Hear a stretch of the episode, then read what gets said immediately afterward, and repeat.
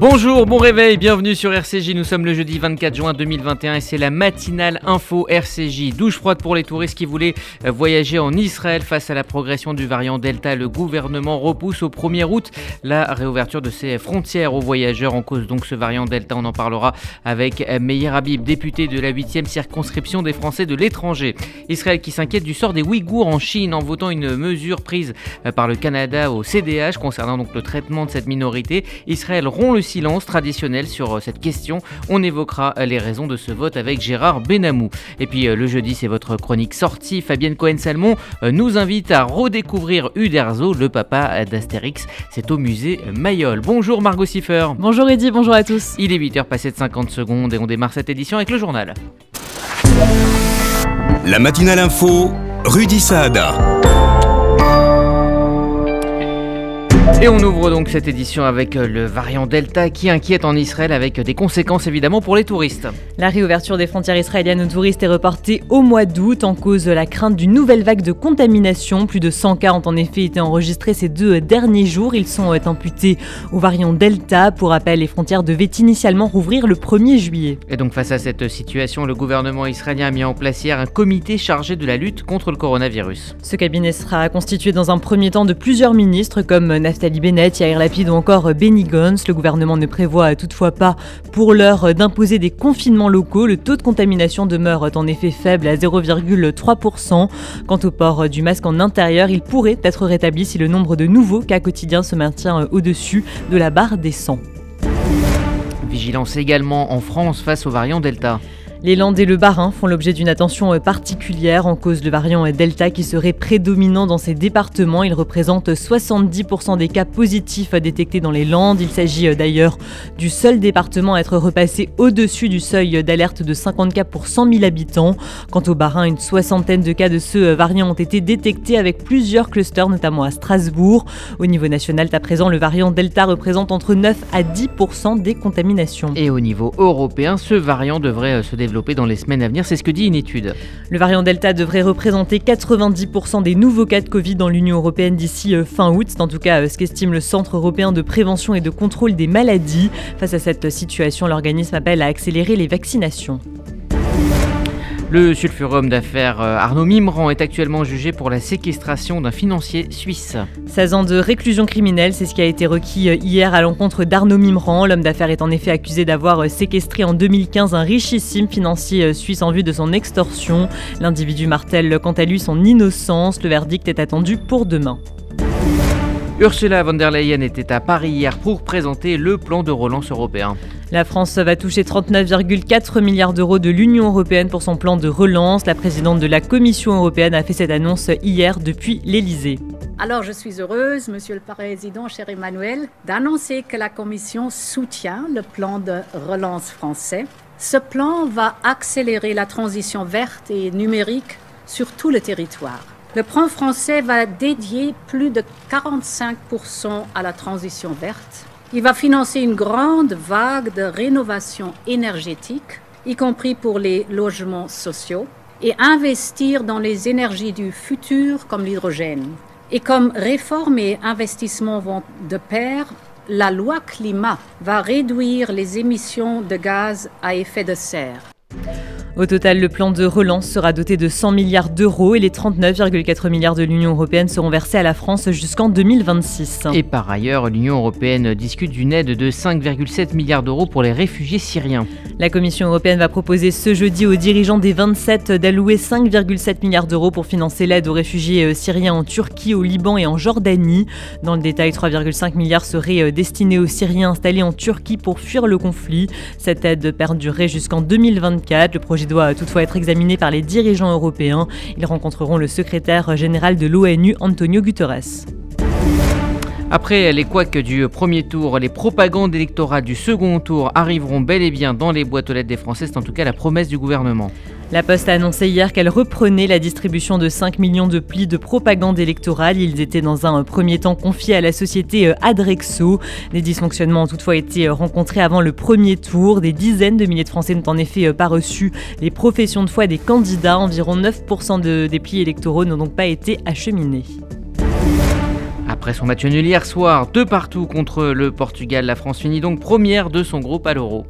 Grâce à un doublé de Karim Benzema, la France termine en tête de son groupe après son match nul hier soir contre le Portugal deux partout. Les Bleus retrouveront donc la Suisse en huitième de finale. La rencontre est à suivre lundi dès 21h. Et par ailleurs, l'Elysée a dit regretter profondément le refus de l'UEFA de parer le stade de Munich des couleurs arc-en-ciel hier soir. La mairie de Munich avait euh, souhaité que l'Allianz Arena s'illumine hier soir des couleurs euh, arc-en-ciel de la communauté LGBT à l'occasion du match Allemagne-Hongrie en cause d'une loi. Adoptée le 15 juin par le Parlement euh, hongrois, elle interdit la diffusion de contenu sur l'homosexualité. L'UEFA a toutefois rejeté cette proposition. De nombreuses capitales ont déploré ce refus. L'Élysée a de son côté indiqué que cette décision était un choix politique et que l'instance renonçait à ses valeurs. Merci Margot Siffer. Vous écoutez la matinale RCJ. Il est 8 euh, heures passées de 6 minutes. Dans un instant, nous évoquerons la situation en Israël où toutes les précautions sont prises pour éviter une résurgence du coronavirus et de son variant Delta. Vous faites votre alia Depuis 30 ans, Sonigo Déménagement Groupe Fidi s'occupe de tout. Expédition en groupage maritime et conteneurs personnalisés. Assurance tout risque. Véhicules. Solutions de stockage pour courte et longue durée en nos dépôts ultra sécurisés. Sonigo Déménagement, agent en douane certifié FIDI et reconnu par les autorités, facilitera toutes vos démarches. Sonigo Déménagement Groupe Fidi au 01 76 54 92 92 01 76 54 92 92 ou sur le www.sonigo.com Martine Agenès, responsable du pôle legs et donation, Magen David Adam France. Chers amis, il existe une possibilité que vous vous devez de connaître, celle de léguer tout ou partie de vos biens au Magen David Adam Israël en exonération totale de droits de succession. C'est une opportunité exceptionnelle et je suis à votre disposition pour vous renseigner, répondre à vos questions et même vous aider dans la rédaction de vos volontés. Vous pouvez me contacter en toute confidentialité au MDA France 01 43 80 87 49 02. MDA France, association au service de la vie. Vous déménagez en Israël? Vous démarrez une nouvelle vie. Vous venez d'acheter une maison de vacances? FDI, France Déménagement Israël, le seul déménageur présent en France et en Israël. FDI prend tout en charge, de l'emballage en France jusqu'au montage de vos meubles en Israël. FDI, le sérieux, l'expérience de plusieurs milliers de déménagements vers Israël. FDI, depuis 10 ans à votre service. FDI, 01 49 43 00 20. 01 49 43 00 20. Dimanche 27 juin à 13h, le physicien Étienne Klein sera l'invité de Marc Wielinski dans Pile Poule pour son livre Idées de génie paru aux éditions des Champs Sciences sur RCJ. En Israël, la question de la destruction de points d'appui en Cisjordanie fait débat au sein même du gouvernement. Bonjour Gérard Benamou. Bonjour Rudy, bonjour à tous. Vous êtes notre correspondant permanent en Israël. Alors Yair Lapid affirme pourtant que cette question est tranchée au regard de la loi israélienne. En effet, pour Yair Lapid, le ministre israélien des Affaires étrangères, la destruction du point d'appui de Aviatar en Cisjordanie est une affaire de droit. Il affirme que la gauche et la droite qui composent le gouvernement s'accordent sur l'illégalité de cet avant-poste qui, par ailleurs, a entraîné des heurts meurtriers entre soldats et palestiniens. Lapide souligne cet avant-poste illégal de Cisjordanie sera détruit conformément aux ordres donnés par l'armée. Le sujet ne devrait même pas être une source de division au sein du gouvernement de coalition, insiste le Premier ministre par alternance. Des propos tenus au lendemain du rejet par l'armée israélienne d'un appel émanant de membres du mouvement pro-implantation contre la démolition de l'avant-poste. Par ailleurs, le commandement central a clairement défini l'avant-poste d'Eviatar comme illégal et créé en violation absolue de la loi, notamment sans aucun accord de propriété ou encore de planification. On parle encore de diplomatie avec euh, Israël qui prend une décision euh, inédite et difficile en votant contre la Chine au Conseil des droits de l'homme. En effet, Israël se garde en général, il faut bien le dire, de contrarier Beijing. Les intérêts communs et les bonnes relations entre Beijing et Jérusalem sont à ce prix.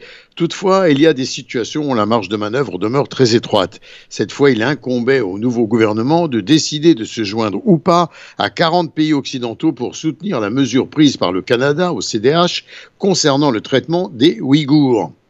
Alors Israël donc franchit une ligne et s'associe donc cette fois à ces 41 pays euh, du Conseil des droits de l'homme. Lesquels ont exhorté la Chine à autoriser un accès immédiat, significatif et sans entrave à des observateurs indépendants chargés de visiter la région occidentale du Xinjiang, où la Chine pratiquerait une répression brutale contre les Ouïghours musulmans et d'autres minorités. Jérusalem aurait consenti à suivre pour des raisons humanitaires, bien sûr, mais également devant la pression exercée par l'administration de Joe Biden à Washington. C'est clairement un changement d'attitude radical comparé à la prudence peut-être frileuse imposée jusqu'à présent par Benjamin Netanyahou. Le souci étant de maintenir très difficile équilibre un très difficile équilibre entre deux puissances rivales, les États-Unis et la Chine, qui attendent chacun un total alignement de leurs partenaires commerciaux. On évoquait euh, donc cette menace du euh, variant Delta en Israël avec euh, ce nouveau gouvernement donc conduit par Naftali Bennett qui est mis au défi hein, de faire aussi bien, voire mieux peut-être, face à la menace donc du coronavirus. C'est exactement ça, Rudy. Un gouvernement jeune encore, qui doit prouver sa capacité à résoudre les problématiques qui se présentent en série ces dernières semaines, les menaces du Hamas, la loi sur la réunion des familles israéliennes incluant des Palestiniens, l'amélioration des relations avec les États-Unis engagés dans la restauration de l'accord nucléaire avec l'Iran, tous ces dossiers auraient pu suffire à ce jeune gouvernement, mais euh, comme si ce n'était pas suffisant, ces derniers jours, eh bien, se profile la menace d'un retour du Covid-19 via le variant Delta importé d'Inde en Israël, tandis que l'opposition et Benjamin Netanyahu guettent le faux pas. Dans ces conditions, Naftali Bennett a peut-être pressé un peu fort sur le frein en ce qui concerne l'ouverture des frontières, en repoussant jusqu'au 1er août, en place du 1er juillet, l'entrée autorisée des touristes vaccinés en Israël. Une décision qui cède aux populaires et qui ne semble pas s'appuyer exclusivement sur les données scientifiques concernant la préservation de la contagion au Covid. Alors les instruments ont été mis en place, l'expérience est là côté israélien euh, pour protéger euh, les Israéliens donc d'une nouvelle contagion, d'une nouvelle vague. En effet, les instruments sont là, le port obligé du masque par exemple, les tests rigoureux à l'entrée en Israël, les procédures de confinement strictes et contrôlées pour les testés positifs, et dernièrement la vaccination massive des enfants pour préserver du risque de créer un foyer de pénétration du Covid-Delta, une surveillance très précise de l'évolution de la contamination, avec un traitement immédiat des clusters placés en isolement total, bref, des mesures barrières concertées qui pourraient probablement suffire, mais la pression populaire à ce stade, cas, a conduit à l'interdiction de l'entrée des touristes le 1er juillet, ce qui porte sans doute un coup quasi fatal à l'économie du tourisme, des transports aériens et des voyages, sans compter les complications diplomatiques qui s'annoncent avec les Émirats arabes unis et d'autres qui figurent apparemment sur la liste des interdits de voyage et de séjour dans les deux sens. Gérard Benamou, en direct de Tel Aviv pour RCJ. Merci euh, Gérard. Vous écoutez la matinale info RCJ. Il est 8h13. On continue justement d'évoquer euh, ces mesures annoncées hier par le gouvernement euh, israélien concernant l'entrée des touristes. Dans un instant, nous serons en ligne avec le député de la 8e circonscription des Français de l'étranger, Meir Habib. RCJ. Il y a des salles de bain qui font vraiment rêver. Bain et déco. Il y a des cuisines où l'on se prendrait volontiers pour un chef étoilé. Bain et déco. Et si c'était le moment de changer Nos architectes et artisans qualifiés Bain et déco conçoivent et réalisent votre projet de A à Z. Des produits avant-gardistes, des marques prestigieuses et un vrai savoir-faire. Pour une seule ambition, l'exception. Bain et déco, deux showrooms de plus de 500 mètres carrés à Paris 11e et Boulogne-Billancourt. Et venez découvrir notre nouveau showroom, 212 boulevard Saint-Germain, Paris 7e. Bain et après un an d'absence, le Festival des cultures juives revient. Du 15 au 28 juin, la famille est à l'honneur. Concerts, conférences, projections, expos, visites. 25 événements pour vibrer et se retrouver sur le thème Air de famille. Ne manquez pas la 16e édition du Festival des cultures juives. Toute la programmation sur festivaldesculturesjuives.org, festivaldesculturesjuives.org.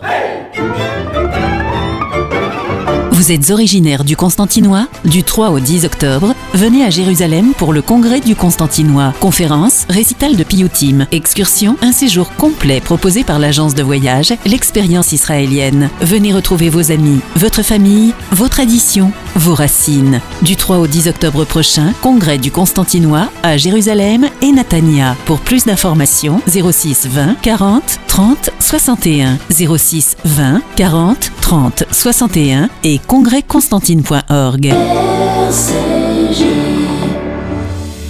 Israël va-t-il devoir faire euh, face à une nouvelle vague de contamination au coronavirus? Le gouvernement joue la prudence et reporte l'entrée des touristes au mois d'août. Églantine Delalleux. Cela faisait plus de deux mois que l'État hébreu enregistrait moins de 100 nouveaux cas de contamination au Covid-19 chaque jour, mais la présence du variant Delta semble changer la donne. Lundi, 125 nouveaux cas ont été recensés. Face à la crainte d'une potentielle nouvelle vague du virus, le Premier ministre israélien Naftali Bennett a demandé le report de l'entrée des touristes en Israël au mois d'août. La réouverture des frontières était initialement prévue pour le 1er juillet. Le gouvernement a aussi annoncé le retour du port du masque à l'aéroport l'aéroport de Tel Aviv. Un centre de dépistage devrait être mis en place à l'aéroport Ben Gurion pour permettre aux voyageurs de faire un test PCR à leur arrivée. Alors que plus de la moitié de la population est totalement vaccinée, ce sont désormais les 10-19 ans qui sont les plus touchés ce mois-ci par le Covid-19. Le Premier ministre a logiquement appelé à la vaccination des enfants de plus de 12 ans. Il a aussi demandé aux citoyens d'éviter les voyages à l'étranger. Plus de 1000 personnes ont été obligées de se placer en quarantaine à Binyamina au nord de Tel Aviv, après que des voyageurs soient rentrés de Chypre, un variant Delta qui inquiète aussi en Europe, puisque selon l'Agence européenne des maladies, ce variant devrait représenter 90% des nouveaux cas de Covid-19 dans l'Union européenne d'ici la fin du mois d'août. Églantine Delalleux. Et pour en parler, nous sommes en ligne avec euh, Meyer Habib, député de la 8e euh, circonscription des Français de l'étranger. Bonjour. Oui, bonjour. Bonjour à vous. Bonjour Adam. Merci euh, d'être avec nous euh, ce matin sur RCJ. Alors euh, déjà, est-ce que vous approuvez la prudence du gouvernement israélien donc, qui met en place ces nouvelles mesures? Une question compliquée.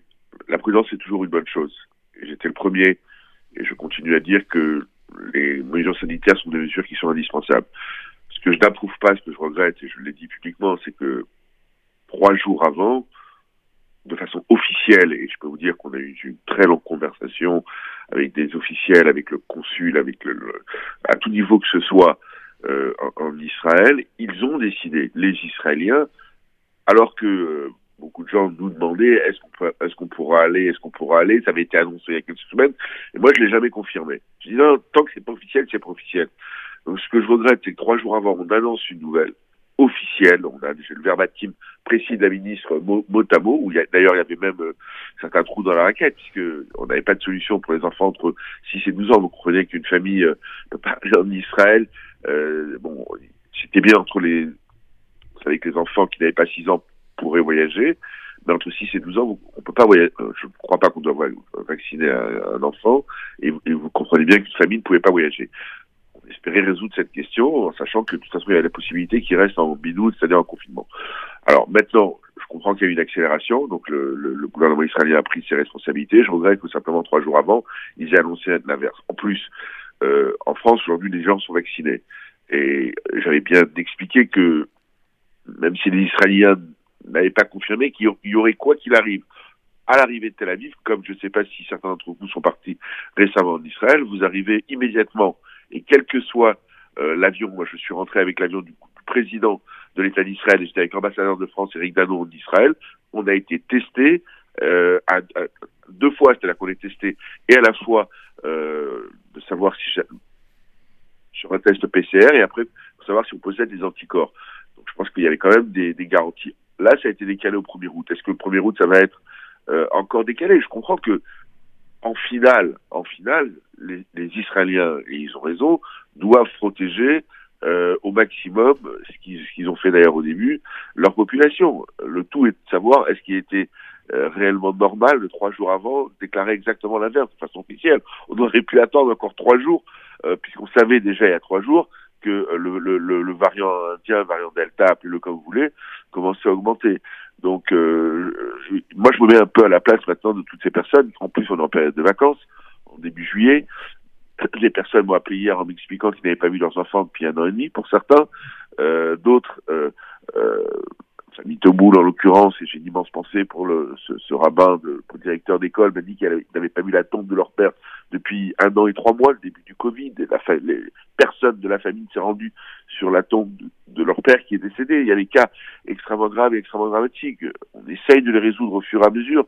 Euh, et donc je dis, on comprend évidemment les mesures, mais on pense qu'il aurait fallu faire un peu plus de, euh, rigueur en, n'annonçant pas trois jours de façon officielle avant une mesure qui a été changée, trois jours après, sur, simplement la pression de savoir qu'il y a eu un peu plus de cas.